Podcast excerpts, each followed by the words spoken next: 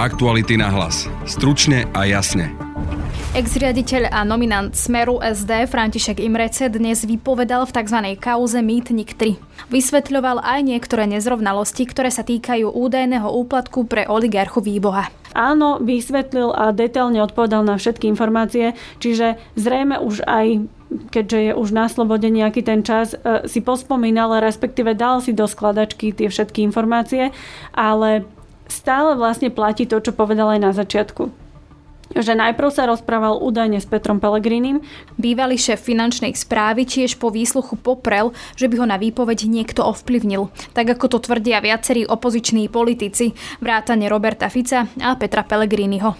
Ja môžem zopakovať, že určite ma nikto netýral. Samozrejme tá väzba je veľmi nepríjemná vec a na človeka, ktorý predtým nikdy nemal žiadny problém so zákonom, je to veľký psychický tlak. O téme som sa rozprávala s investigatívnou novinárkou Laurou Kelovou býval aj na stretnutiach, býval aj na tlačových konferenciách, chodieval, prezentoval sa práve s týmito ľuďmi e, zo strany Smer. Takže ako netvárme sa, že sa títo ľudia nepoznajú, že spolu nespolupracovali. Vyšetrovanie korupčných kauz, do ktorých má byť zaplatený bývalý šéf tajnej služby Vladimír Pčolinský, je na konci. K prípadu sa vyjadri šéfka nadácie Zastavme korupciu Suzana Petková. Vôbec nie je jednoduché nájsť stopy daktyloskopické e, na, na týchto bankovkách, takže určite to samozrejme nie je a takto vyhodnotil vlastne aj súd, ktorý rozhodoval o prepustení pána Pčolinského.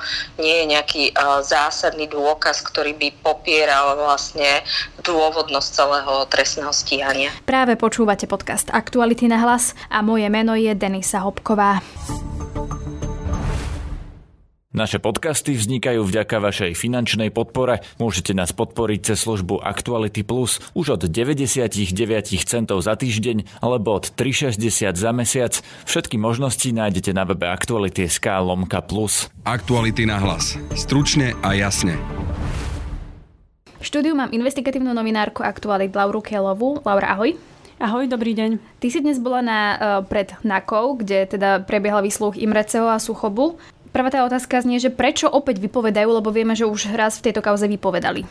Áno, oni už vypovedali v kauze Mýtnik 3, E, vypovedali aj v kauze Mytník, myslím 1 aj 2, ale vypovedali aj v kauze Mytník 3, ale ako svetkovia. A platí také pravidlo, že ak je niekomu vznesené obvinenie a predtým vypovedal ako svedok, tak ako obvinený má nové postavenie a vtedy vlastne musí prísť vypovedať ešte raz. To znamená, že aj Suchoba, aj Imrece sú tento raz už obvinení a nie svetkovia? Presne tak. Sú obvinení z korupcie alebo teda z nepriamej korupcie a platí teda pre nich aj všetko to, čo platí bežne pre obvineného, čiže môžu sa brániť akokoľvek, môžu odmietnúť vypovedať a je aj také pravidlo, že nemusia vlastne hovoriť pravdu ako obvinený, kdežto pri svedkovi to neplatí. Svedok by mal teda hovoriť pravdu, pretože rozpráva pod prísahou. Ty si sa dnes aj Imreceho pýtala na to, že v jeho výpovedi a, a Suchobovej výpovedi sú nejaké rozdiely rozdielne interpretácie. Vieš vysvetliť, že o čo tam ide? Tie rozdielne interpretácie e,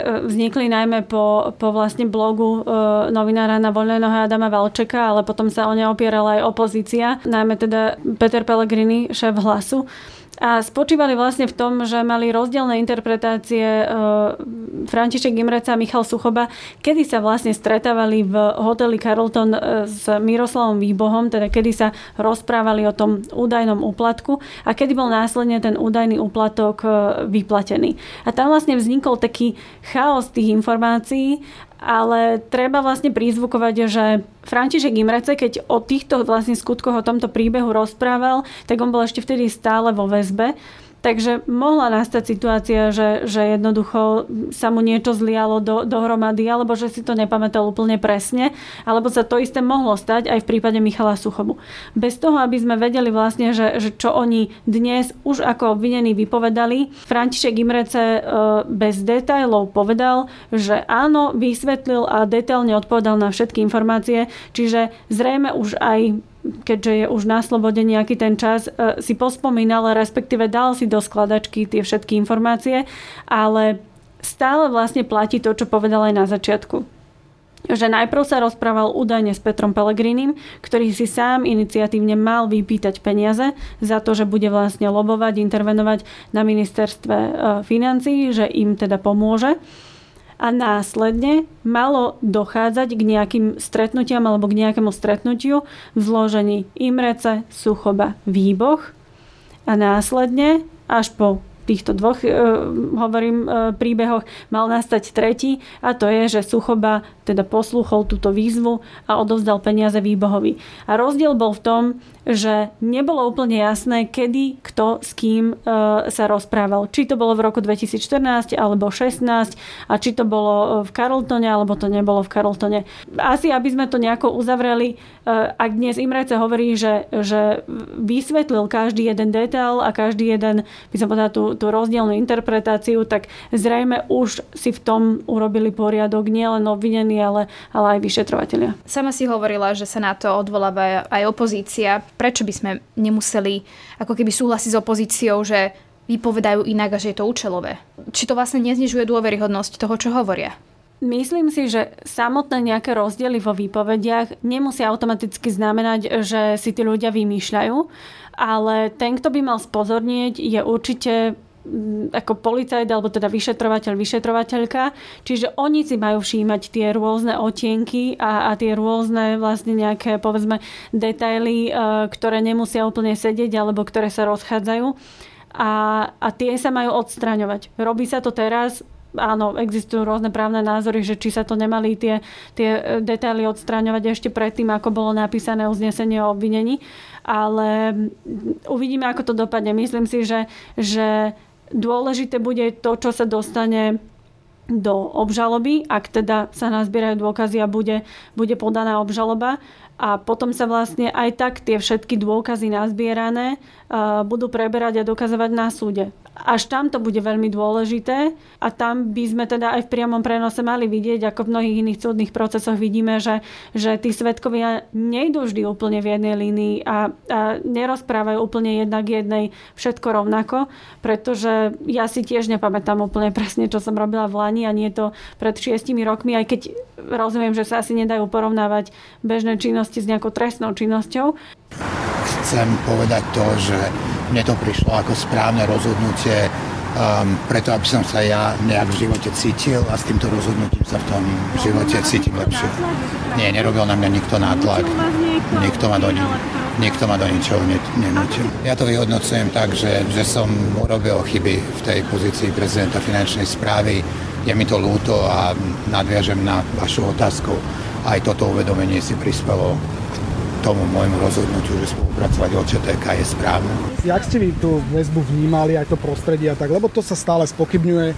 Pán Fico stále hovorí o tom, že väzobné stíhanie obvinených top funkcionárov štátu pripomína to tú tyraniu, obrovské teploty, a taký nátlak. Podmienky. Ja môžem zopakovať, že určite ma nikto netýral. Samozrejme, tá väzba je veľmi nepríjemná vec a na človeka, ktorý predtým nikdy nemal žiadny problém so zákonom, je to veľký psychický tlak. To samozrejme môžem potvrdiť. Videli sme aj video, ako Imrece teda po výsluchu sa rozprával s novinármi čo boli podľa teba najzásadnejšie veci, ktoré, ktoré hovoril? A teda treba povedať, že rozprával dosť dlho a odpovedal na všetky otázky. Odpovedal na všetky otázky, ale môžu si to vlastne aj naši poslucháči alebo čitatelia pozrieť alebo vypočuť, že odpovedal hlavne na otázky, ktoré sa netýkajú priamo skutkov, čo je logické, lebo povedal, že nechce mariť žiadnym spôsobom vyšetrovanie, nechce komentovať akékoľvek úplatky, komu, kde, ako s kým sa stretával a podobne.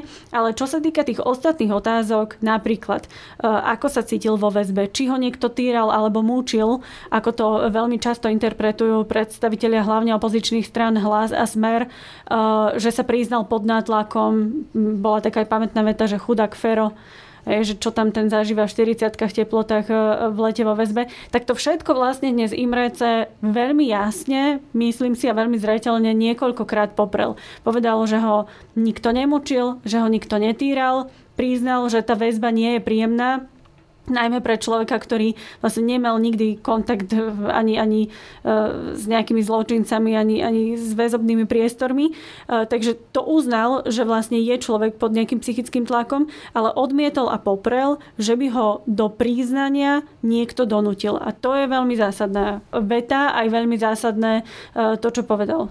Potrebujú nejaké dôkazy. Aj preto sa začali objavovať teraz v poslednom období všelijaké klebety, predovšetkým udavačov, ale je tu aj výpoveď e, človeka, ktorý momentálne sedí vo výkone väzby pána Imreceho, ktorý hovorí o nejakých stretnutiach na úrade vlády, prípadne iných stretnutiach. Dámy a páni, nedovolím si, ani to nikdy robiť nebudem, atakovať človeka, ktorý je vo výkone väzby. Úplne si viem predstaviť, ako tam je týraný a psychicky mučený. Najmä v tomto teple tlačia na neho, hovor, hovor, hovor, hovor čokoľvek a dáme ti šancu sa z tohoto pekla dostať. Plne si uvedomujem situáciu, v ktorej sa nachádza pán Imrece, v akom ťažkom e, stave musí byť. A ja naozaj ešte raz poviem, netuším.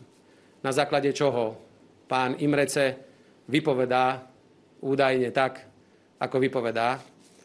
A ja pevne verím, že sa ukáže, že prečo tak hovorí, kto ho k tomu naviedol, alebo k tomu to kázal. Aj z tohto miesta nebudem nad ním vynášať žiadne súdy, ani ho komentovať, čo si ja o ňom myslím, pretože človek, ktorý je toľko mesiacov vo väzbe, žiaľ, je pravdepodobne psychicky zlomený tak, že je schopný povedať hocičo, o čo ho niekto požiada.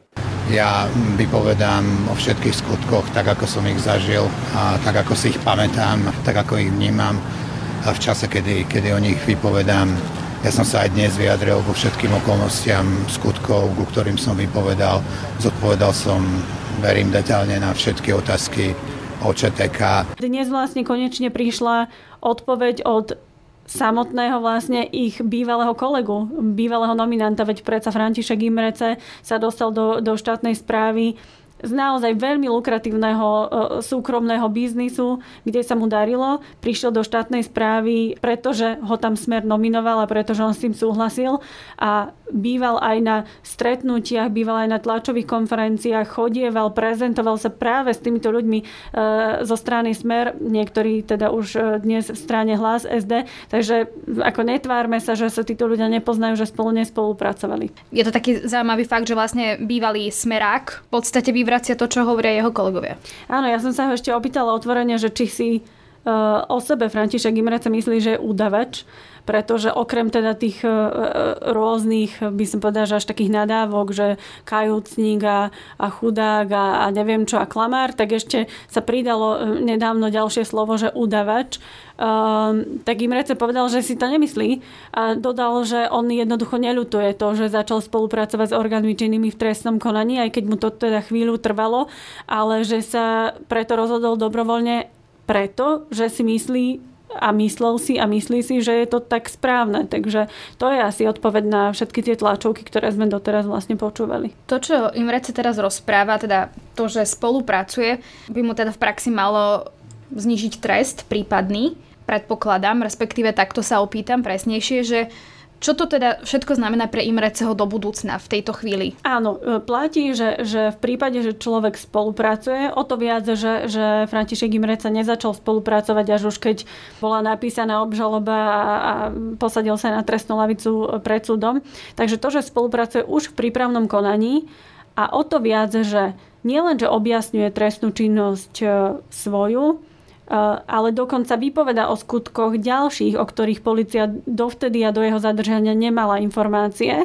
To je napríklad aj, aj to údajné odozdanie oplatku eh, pre výboha, je tam aj, aj ďalšie, ktoré smeruje teda k Petrovi Kažimirovi alebo k štátnemu tajomníkovi Radkovi Kurucovi. Čiže odhaľuje aj nové ďalšie vlastne trestné konania a rozpráva aj rôzne, alebo teda objasňuje aj rôzne ďalšie iné okolnosti, ktoré, e, ktoré sa diali. Povedzme, e, rozprával o údajnom stretnutí na úrade vlády, kde sa mal dokonca aj Robert Fico za prítomnosti Norberta Bodora, Roberta Kaliňáka a ďalších e, dohadovať podstate na diskreditácii Andrea Kisku kvôli jeho nejakým daňovým problémom. Takže to boli v podstate novinky alebo nové veci, ktoré on prináša, ale to neznamená, že, že nepoukazuje aj na seba, pretože v mnohých tých veciach si on vlastne privodzuje ďalšie a ďalšie obvinenia, ale, ale tá jeho spolupráca určite môže mať význam do budúcna nielen pri znížení trestu, ale vôbec ako súd na ňo bude vlastne nazerať. Aktuality na hlas. Stručne a jasne.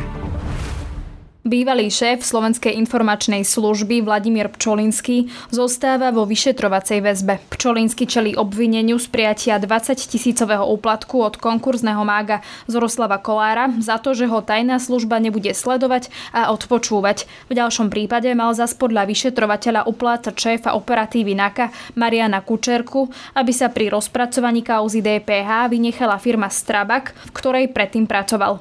Za túto službu mal Kučerkovi posunúť úplatok 10 tisíc eur, ktoré dnes už bývalý policajt vydal vyšetrovateľovi. No a vyšetrovanie týchto korupčných káuz je v súčasnosti už na konci. Tento týždeň absolvovali pčolinského advokáti už aj preštudovanie spisu. V krátkosti sme sa na to pýtali aj advokáta Vladimíra Pčolinského, Ondreja Urbana. Dôvod kolúznej väzby podľa mňa nie je preto, lebo už aj tie posledné rozhodnutie z júla, myslím 22 alebo 23 júl, nevymenovalo žiadneho meno žiadneho svetka alebo znalca, ktorý má byť vypočutý. To znamená, že bol stanovený len veľmi všeobecne, za mňa až vágne, dôvod koúznej väzby pre možné budúce ovplyvňovanie tých troch svetkov kajúcnikov na hlavnom pojednávaní. Ak zoberiem nález ústavného súdu v kauze Rybár, tak eh, tam judikatúra jasne hovorí, že by sa mali uviesť hlavne s odstupom času, čo u nás už je vyše 5,5 mesiaca, mena konkrétnych svetkov či znalcov, ktorí by malo vplyvňovať. Plus znalecké dokazovanie bolo skončené a nikde sa daktyloskopia nenašla. Čiže preto som nemilo prekvapený, že minimálne Bčková väzba nebola zrušená. Čo sa týka Cčkovej väzby, keďže sa minimálne zoslabili dôvody väzby, ktoré hovorilo ešte to posledné uznesenie z júla, kde samo pripúšťa, že sa dôvody oslabili, a to hovorí aj sudca pre prípravné konanie, tak ak by som aj mal iný názor, čo zjavne mal najvyšší súd, tak podľa mňa už potom zaujme naplnenia princípu proporcionality medzi trvaním väzby 5 mesiacov a záujmom štátu na trestnom stíhaní a väzobnom stíhaní a individuálnou slobodou jednotlivca mala byť minimálne c väzba nahradená zárukami nahradzajúcich väzbu, to znamená dohľad probačného mediačného úradníka, e, elektronické monitorovanie, uloženie primeraných obmedzení a povinností, povedzme zákaz priblíženia sa k týmto trom svetkom a podobne. A dávať všeobecné formulácie, že môj klient akože bol rok riaditeľ SIS a preto v zásade, veľmi parafrazujúc, on je teraz čarodejník a ovláda úplne všetko, hej, v oblasti bezpečnosti preto nie je na mieste. E, momentálne mám na linke riaditeľku nadácie Zastavme korupciu Zuzanu Petkovú. Pani Petková, dobrý deň, vítajte. Dobrý deň, ďakujem za pozvanie. Vladimír Pčolinský, bývalý šéf SISKY, je vo väzbe už viac ako 5 mesiacov a vyšetrovanie prípadov je v tejto chvíli na konci. Čo teda teraz bude následovať? To, že je to na konci znamená, že v podstate e, pán Pčolinský a jeho právni zástupcovia majú právo vlastne preštudovať si spis a potom vyšetrovateľ e, rozhodne, že či tento spis ukončí návrhom na podanie obžaloby alebo nie. Toto vlastne mu musí odobriť prokurátor, ktorý v prípade, ak teda je dostatok dôkazov na to, aby táto obžaloba bola podaná, podá obžalobu na súd. Z toho, čo dnes vieme, dá sa povedať, že kam to asi teda smeruje? Či to smeruje na súd? Proti pánovi Čolinskému momentálne svedčia, keď to dobre rátam, traja svedkovia. Jeden je jeho bývalý zástupca Boris Beňa, ktorý vypovedá, že vlastne spoločne mali zobrať 40 tisíc eur od podnikateľa Zoroslava Kolára za to, že Siska zastaví odposluchy podľa toho, čo bolo medializované. Pán Pčolinský aj pán Kolár vlastne toto popierajú. Každopádne je faktom, že podľa toho, čo sa e, v médiách uvádza, takéto nejaké odposluchy v Síske zastavené boli, zastaviť ich ale mal pán Beňa. To je ako keby, že svedectvo proti svedectvu, tu je dôležité povedať, že je to ešte jeden svedok, bývalý šéf KUPSu Ludovít Máko, ktorý rovnako tvrdí, že Boris Beňa si tých 40 tisíc eur prebral, avšak on už zrejme nebol priamým svedkom toho, že by tie peniaze si zobral aj pán Čolinský. A ďalší skutok sa týka toho, že pán Pčolinský mal údajne podľa bývalého vyšetrovateľa znaky Kučerku, ktorý je kajúcnikom práve jeho podplatiť 10 tisícmi eur, že sa NAKA nebude venovať údajným podozreniam z daňových podvodov jednej veľkej nadnárodnej stavebnej spoločnosti. Či je tých dostatok dôkazov, sú to hlavne tieto výpovede, ktoré spochybňuje obhajoba, to ja neviem povedať, pretože do spisu nevidím, ale javí sa mi, že z toho, že v posledných dňoch jednak špecializovaný trestný súd, ale jednak najvyšší súd odmietol prepustiť pána Pčolinského z väzby napriek tomu, že jeho obhajoba a on sám ponúkali záruky, ktoré mali túto, toto väzobné stíhanie nahradiť, tak javí sa mi, že, že z týchto rozhodnutí súdov, že tých dôkazov tam môže byť toľko, že, že tá obžaloba podaná bude. Predpokladáte, že tam môžu byť napríklad aj iné dôkazy ako tie výpovede kajúcnikov? Predpokladám, že pravdepodobne áno, jednak sú to, keďže sa to keďže sa to týka riaditeľa SIS, tak do časti spisu pravdepodobne verejnosť nebude vidieť ani keď ani tie dôkazy, keď sa budú vykonávať pred súdom, predpokladám, že sa nebudú vykonávať verejne, pretože sa to týka SISky, môžu to byť nejaké dôkazy, ktoré sa týkajú záznamov SIS, ich vnútorných, vnútorných záznamov a ďalšie, o ktorých my v zásade nevieme. Sa tam teda analyzovali teraz bankovky a obhajoba to požadovala za taký zásadný posun vo vyšetrovaní a vlastne to brali to ako niečo v ich prospech, prečo by mohli prepustiť Pčolinského z väzby, čo sa samozrejme potom nestalo, ale vlastne tie bankovky teda ukázali, že tam nie sú otlačky prstov Pčolinského ani Kolára. Potom by niekto povedal, no nie je to vlastne dostatočne silný dôkaz? Určite, uh, určite je to dôkaz, ktorý sa, ktorý sa vykonáva v takýchto prípadoch, že sa vlastne na tom predmete, ktorý uh, je vlastne predmetom toho korupčného správania, či už sú to peniaze alebo nejaké iné hodnotné veci, vykonávajú daktyloskopické stopy.